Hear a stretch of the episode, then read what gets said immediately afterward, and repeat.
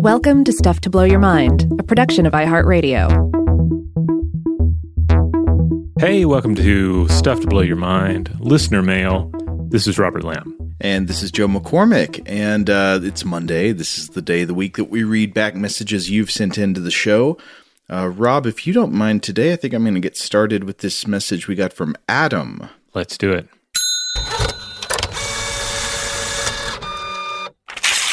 Okay, this is replying to previous listener mail about the seven day week episodes. Uh, and, uh, and a note here Adam, who is a rabbi, uh, wrote in with a shorter message about the history of the Sabbath observance and uh, public Torah readings in the ancient Near East. And he mentioned uh, that his rabbinical thesis was actually on the subject of how space colonization might affect the observance of the Sabbath week. And obviously, that's right up our alley. We were very interested in that subject, so he wrote in again to share more.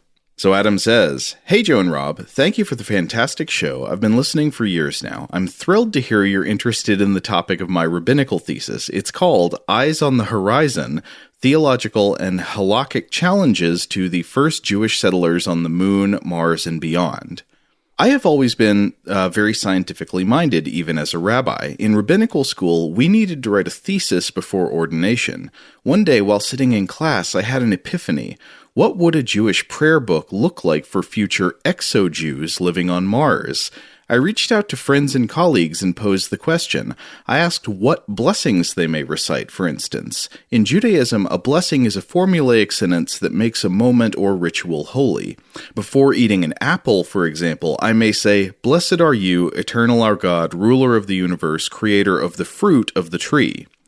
So I asked what blessings someone on Mars may recite. Is there a blessing for landing on a new celestial body, etc.? Before I found a thesis referee, I had been turned down by several professors. The first one said, quote, Judaism doesn't exist off planet. That's not a thesis. Judaism is the relationship between God, Israel, and the earth. I eventually found someone who agreed to advise me. My thesis referee, being an expert in Jewish halakha, which is uh, Jewish law put forth by the rabbis throughout the centuries, recommended bringing in that aspect. So half of my thesis became a theological exploration of whether Judaism can exist off planet and what theological complications might arise by trying to live Jewishly off planet. My second half focused on how one could follow Jewish law, particularly concerning the issue of Jewish time off planet at all. One main thought experiment, for example, is the halakhic issue of the quote, lost traveler. It is as follows. Suppose you are a religious Jew who is traveling through the wilderness. You realize that you have lost track of the day, so you don't know when Shabbat, the Jewish Sabbath, will begin. Jewish law stipulates you must count six 24 hour periods from the moment you lost track. The seventh 24 hour period is to be your Shabbat. You must say the proper blessings one says on Shabbat. That way, you fulfill the commandment of keeping the Shabbat. However, you still cannot violate the actual Shabbat, even if you don't know which day it will actually be, so you must remain in a state of pseudo Shabbat at all times until you have once again found civilization. That means you cannot do anything that counts as something forbidden on Shabbat. You may only do that which keeps you alive or helps you travel towards civilization once again. Thus, to apply to the context of Jews living off planet, if one has difficulty determining what day of the week it is, whether that means you must follow the time on Earth or the time of a Martian society, must that religious Jew remain in a state of pseudo Shabbat on Mars? Hmm. Uh, finally, Adam attaches a link to a PDF of his uh, thesis so that we can take a look. Uh, maybe we will in the future.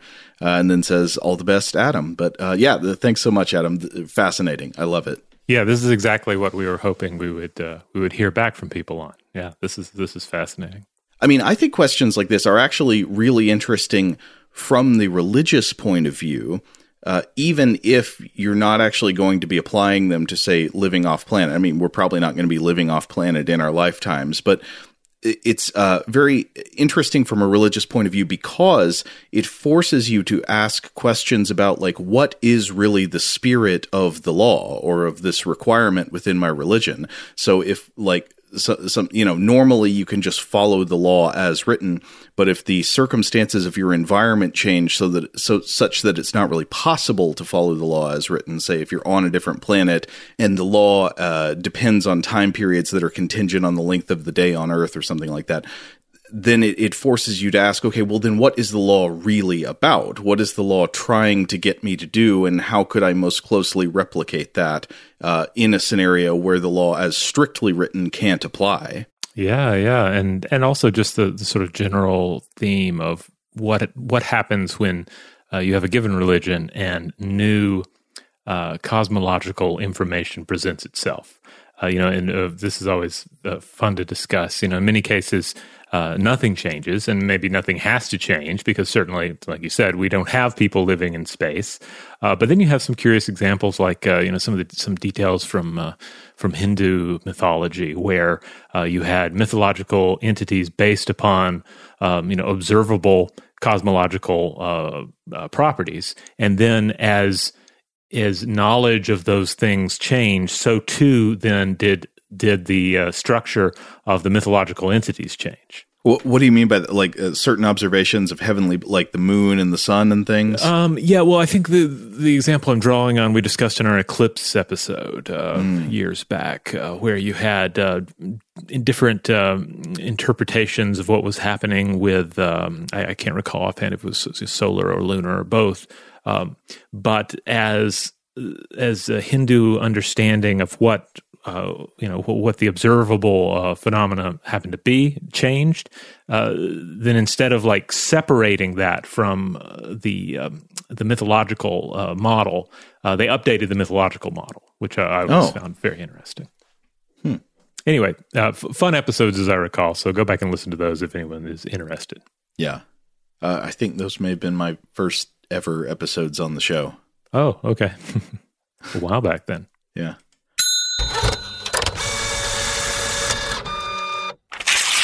All right, this next one uh, comes to us from Zsolt.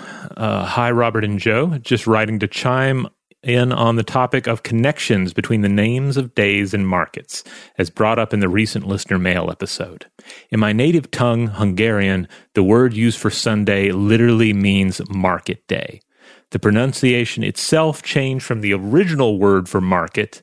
Uh, this is would be uh, what uh, um, uh, Vasar uh, to now being Vasarnap uh, market day, but the meaning is still there. Sunday, as the designated day for markets, goes back at least to the first king of Hungary and to the introduction of Christianity in the 11th century, but is still very much a cultural reality today.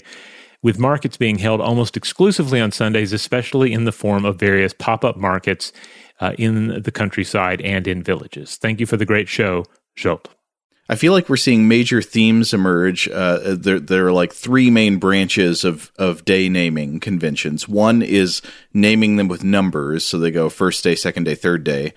The other is naming them in relationship to a market day. So you have a day that's called market day, and then others are named like, I don't know, first from market, second from market, something like that. And then the third is naming them after celestial bodies. So you've got Sunday, moon day, and so forth.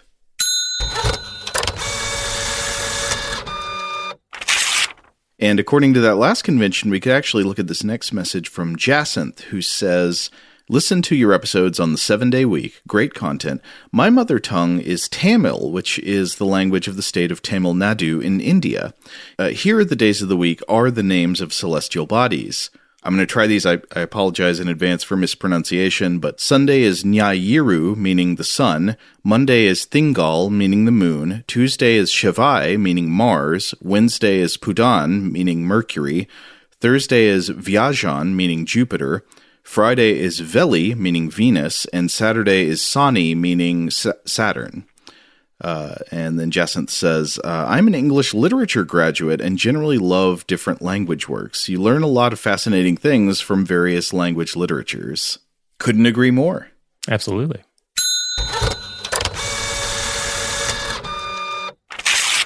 All right, let's move on to some Weirdhouse Cinema listener mail. This first one comes to us from Charlie. Um, and uh, Charlie writes in and says, Hello, science boys, uh, B O I S.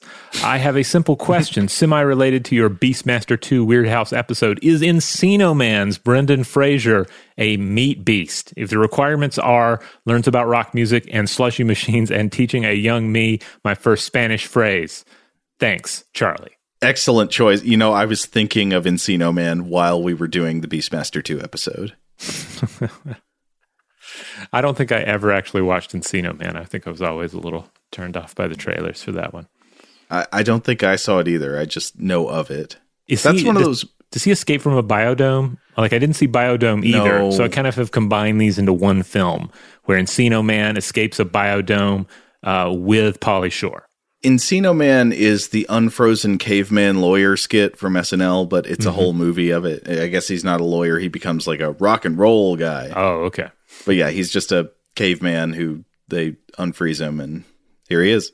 All he's right. learning. He's he's putting on high top sneakers. I mean, there are uh, other uh, caveman in the modern day films. I wonder um, how robust that subgenre truly is, and how many of those we could classify as uh, as meat beast pictures. Uh, I recall Brendan Fraser pr- being pretty buff in the in the uh, poster art for for Encino Man, so I think he, he he comes pretty close. I don't know if he's full on barbarian, uh, but he's he's something he's something in the zone. One last note here is I'm wondering why Charlie is calling us science boys because I'm reading B O I S as is isn't that the French word meaning wood bois science wood I don't I don't know. Yeah, we- Webster's is saying it's wood, Webster's is, not necessarily hip to uh, slang. Okay, well, I like that. We're we're we are now the science would build a treehouse out of us.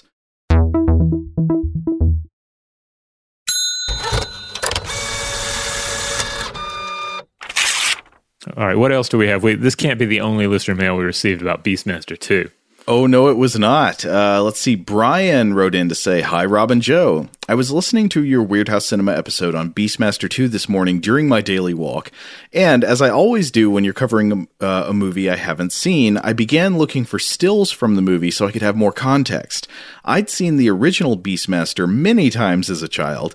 And the sight of the leather clad, glowing eyed meat man absolutely terrified me. I was mainly interested in seeing if this figure that haunted my nightmares returned in the sequel. He apparently does not. So, Rob, you, you are the person who knows about Beastmaster 1. Do you know who Brian is talking about? There's another meat man, but this one is scary. Yeah, I, I don't recall the name of this, if this thing even had a name, but there's a there's a, a wonderful sequence in the film where we're in the like the dungeons of uh, of uh, the the the evil uh, Max, played by Rip Torn, and there's you know all sorts of like evil cult shenanigans going on down there, hands reaching out of cages. Uh, it's it's wonderfully scary stuff, and there is this kind of like rampaging, um, like muscle man with like an iron mask, and I think they've like jacked him up with some sort of uh, nefarious uh, magical chemicals. Uh, so yeah, it's, it's real real great nightmare stuff. I mean, we have to have to remember with Beastmaster two, if you haven't seen it. Um, you know, this is the same mind that brought us uh, uh, Phantasm. Uh, so there's plenty of I mean, like Beastmaster wild 1. um, yes, I'm sorry. Beast, Beastmaster one, Beastmaster two had nothing to do with, but uh, yeah, Beastmaster uh, one. Uh, this is Don Coscarelli. So yeah, there's a lot of like really cool, very creative ideas in there. Uh, it's not just your blueprint barbarian film. Yeah. You've got this. You've got the yeah these these these be, these uh, beefy men with the, the the iron masks. There are the the crazy cool uh, bird creatures, uh, the winged creatures that uh, uh, externally digest their prey. Oh, there's a there's some a bunch of other stuff as well. You have some hags, some wonderful hag action going on. Love a hag. Does it have a ball like in Phantasm? Uh, there's no there's no no ball, but uh, there, there's a magic ring. Okay, that's close. It's round. Yeah, yeah. But anyway, so Brian's message is not over. Brian says, while searching for pictures from the movie, I came across its poster. I thought I might have mistakenly searched for Back to the Future 2 instead of Beastmaster 2 because the posters are shockingly similar. For your consideration, and then Brian attaches uh, little screen captures of both posters, and whoo! I got that is that that is worthy of a lawsuit right there. I mean, that is really, really close. Everybody's, uh, It's framed the same way. It's got a similar color scheme. It's got the car coming out of the portal in the same orientation, and the characters posed the same way. Either this is just a they're both taking part of a standard template for movie posters of the time, or or Beastmaster Two is uh, is doing a, doing a bit of a copycat job. Uh, yeah, I mean, it could be the same artist as well. I, I wouldn't uh, discount that. I, I, didn't have time to, to research these and, and try and figure out who might have created them. Uh, but that's always a possibility. Maybe this is just how the particular artist tended to style things. Could be, could be, and you know, and of course, movie posters are they're not always created ex nihilo. So maybe there uh, there's just sort of a template. You know, there's there's a format of how you were doing movie posters at the time, and and a lot of them looked like this. Maybe maybe that's the case. There are some other posters I was looking around at for Beastmaster 2. There's one that has a, a, a huge uh, Wings Hauser uh, on there with his little uh, Phantom of the Opera faceplate. Uh, mm. That one looks pretty good. Well, anyway, Brian goes on and says, Maybe I'm imagining things because I recently watched the Back to the Future trilogy, but I have a strong mental image of a Simpsons esque uh, ponytailed Hollywood executive saying, Time travel, cars, lightning, high tops, put them on the box. uh, in the hopes that Beastmaster 2 would cause a double take at the local blockbuster. Someone out there knows the truth. Love the podcast and love the Weirdhouse episodes. Please keep doing them, Brian. Now, one last thing I have to say about this Beastmaster 2 poster is that they do not include Wings Hauser or Sarah Douglas on the poster. You're only seeing the heroes, and I think that's a mistake. Yeah, I mean, you have you have some fun villains in that movie, so you might as well get them on the poster. Um, but uh, I don't know the, uh, this idea of like, yeah, you just need to turn heads at the video store. I mean, that was that was a huge deal. Um, in fact, oh man, I was just thinking about this the other day. I was in Videodrome, our uh, our, our, local uh, and, and, our city's only video store, uh, video rental store, and I noticed they had like a new, I think, a Blu-ray edition of the 1989 film The Dead Pit, which uh, I don't know if you're familiar with this one, Joe. I've, I've not actually seen it. Uh, it was directed by Brett Leonard and stars nobody in particular. Uh, but the the crazy thing about it is the the classic VHS and now uh, you know Blu-ray DVD um, art for this movie was this kind of Frankenstein looking dude, uh, kind of emerging uh, from a uh, looks like a hole with hands reaching out of it, and there's like some, yeah. some, light behind him. And on the old VHS box, I guess it was like they, they must have sent this special, you know. Uh, the eyes lit up. It had a little bitty uh, like Halloween costume uh, uh, LED, I guess, sort of the, the predecessor to LED uh, little eyes inside, and it would light up and possibly make noises. I don't remember particularly, but the eyes definitely lit up, as so that when you were strolling through the horror section or the new arrival section, it's like it's just shrieking for your attention. I wonder if that kind of marketing gambit paid off. Like you, you invest more money into complicated packaging, do more people rent it? I don't know. Maybe they're like, maybe they, they just thought, well, heck, we, we picked this movie up for virtually nothing. Nobody wants to see this thing. What if we just throw a little more cash at the VHS box art? Because I think it was also, it, it had kind of like a 3D cover as well.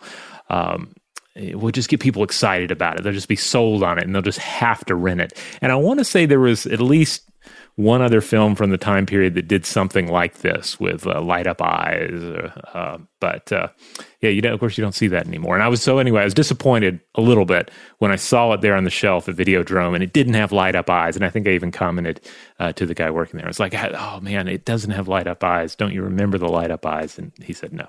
It's funny how often we come back to talking about uh, VHS boxes that we remember from walking through the video store as a kid. uh, I feel like this is a this is a recurring theme. Like, didn't we get into one time the the Jason Goes to Hell video video box cover? Um, I think so. What was special about that one? Well, it's just really eye catching. It's it's like a metal looking Jason mask that's got this demon snake coming out of one of its holes. It's just gross looking and uh, fitting for that movie. Ah, well, you know, I just looked up a bloody disgusting article, the coolest and most unique horror VHS boxes. Uh, it reminded me of Dead Pit. It also reminds me that oh, the um, uh, the VHS box for Metamorphosis, which I believe was George Eastman's. Uh, this is the film he directed and wrote. Uh, I haven't seen this one either, but it had some sort of light up eye scenario. And then uh, this rings a bell as well. Do you remember a Fright Night Part Two VHS box that was shaped like a casket? Oh, yeah, yeah. I'm looking it up. Well, you may have implanted a false memory because when you said that, I was like, "Oh yeah, that does seem familiar." I just looked up pictures of it, and I was like, "Yeah, actually, I don't think I've ever seen this." So, your enthusiasm is infectious. It uh, it it made me remember things I've never seen. Wow, I'm not even seeing this casket thing pop up on eBay, but I was, I was curious. I was like, how much are these things going for? But uh, I, maybe they're, they're just too rare. Literally priceless. Mm-hmm.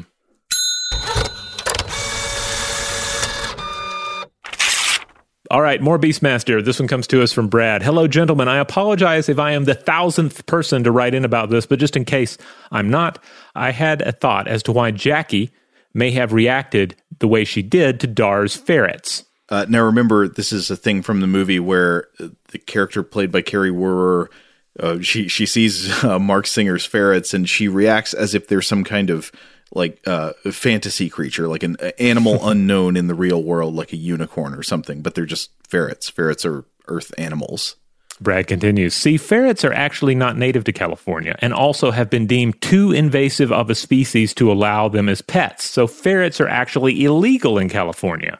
I have heard that special arrangements can be made to get one that is declawed to prevent uh, predation on other critters and uh, uh, descented, meaning they remove the scent glands. I believe to make finding mates and therefore breeding more difficult if they were to get out in the wild, but I'm not sure if these rumors are true. Coincidentally, Dar actually commits a federal crime by giving them to Jackie. that one pair could have decimated California wildlife had they been a breeding pair. LOL. Brad. Very good note, Brad. Thank you. And yeah, this does bring to mind the controversy about ferrets in The Big Lebowski, you know, where uh, Walter clarifies that you're not allowed to have an animal like that in California. oh, yeah, that's right. Wouldn't it be funny if that's where the interrogation when when uh, Marc Singer gets arrested by the police, uh, if that's where the interrogation went? It's like I need to know about these ferrets. How'd you get them into the state? and that becomes the central plot. Yeah.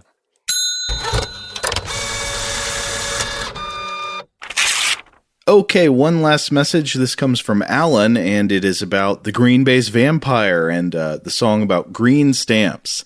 Alan says, Greetings from England, and thanks for the fascinating show. I am having trouble believing that trading stamps are so forgotten that adult people don't even know what they were. Here, Green Shield stamps were given out by supermarkets, so many stamps for each pound spent, and I remember sticking them into books for my parents, then full books could be taken into the Green Shield shop and spent like money on goods out of their catalog. You can imagine the piles of books necessary as the big co op stamps fill a whole page and is worth uh, 1.33 pence. The US blue chip stamp is worth one, quote, mill, which I take to be a tenth of a cent. I believe when the stamps went obsolete, the stores continued just selling for cash and still exist under the name Argos. All the best, Alan. Or maybe that, maybe that's Argo, A R G O S.